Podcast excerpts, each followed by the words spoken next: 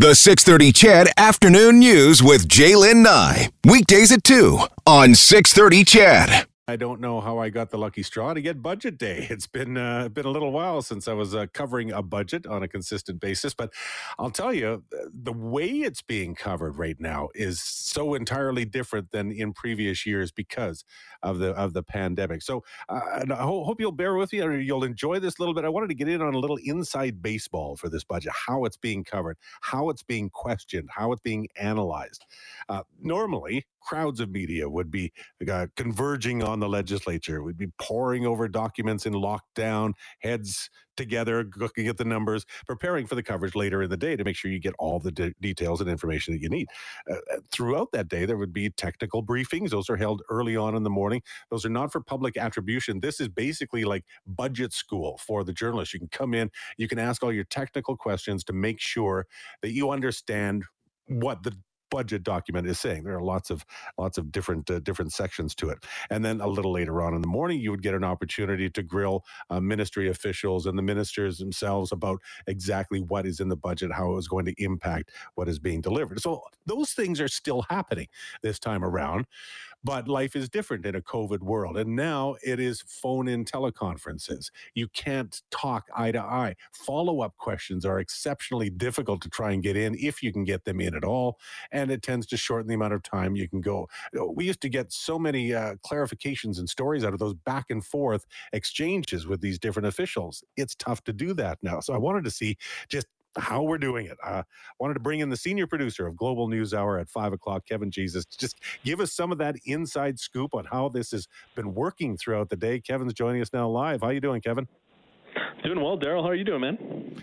Uh, I'm okay. It's it's weird on a budget day to be sitting in an office looking out of my backyard. I've got to tell you that right now. But I'm it probably not the only quieter one. too.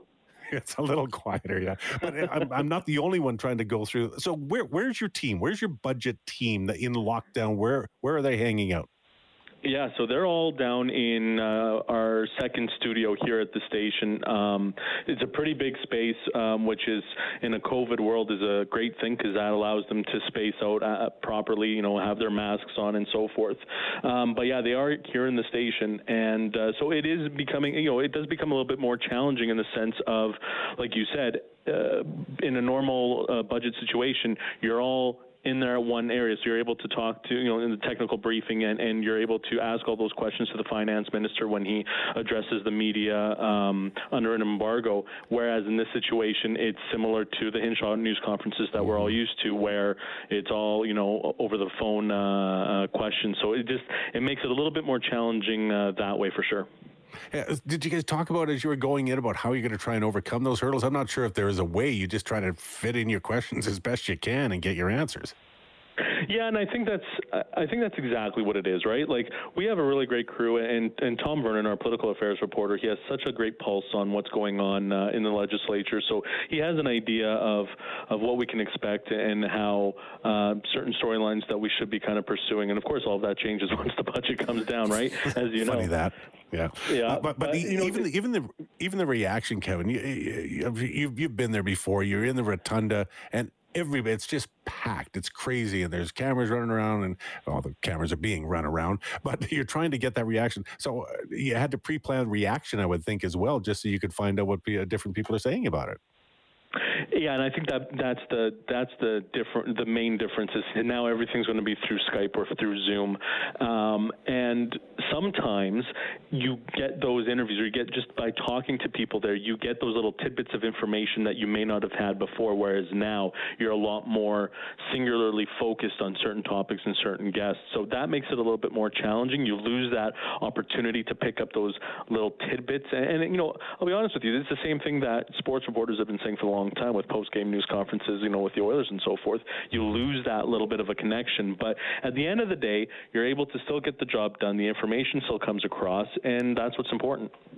And I was talking with uh, Duane Bratt, political science professor, uh, a little earlier today. We talked a little bit about that and how it, it, it sort of means that some of the the other sort of often hidden details may end up coming out. So perhaps there's just a lot, uh, a little bit more uh, budget coverage in the days to come to really peel back those layers of the onion. Yeah, and I think you know normally it's you know as you're well aware, day one is the nuts and bolts. Day two is kind of the reaction to the bigger stories, and then it kind of peters out from there.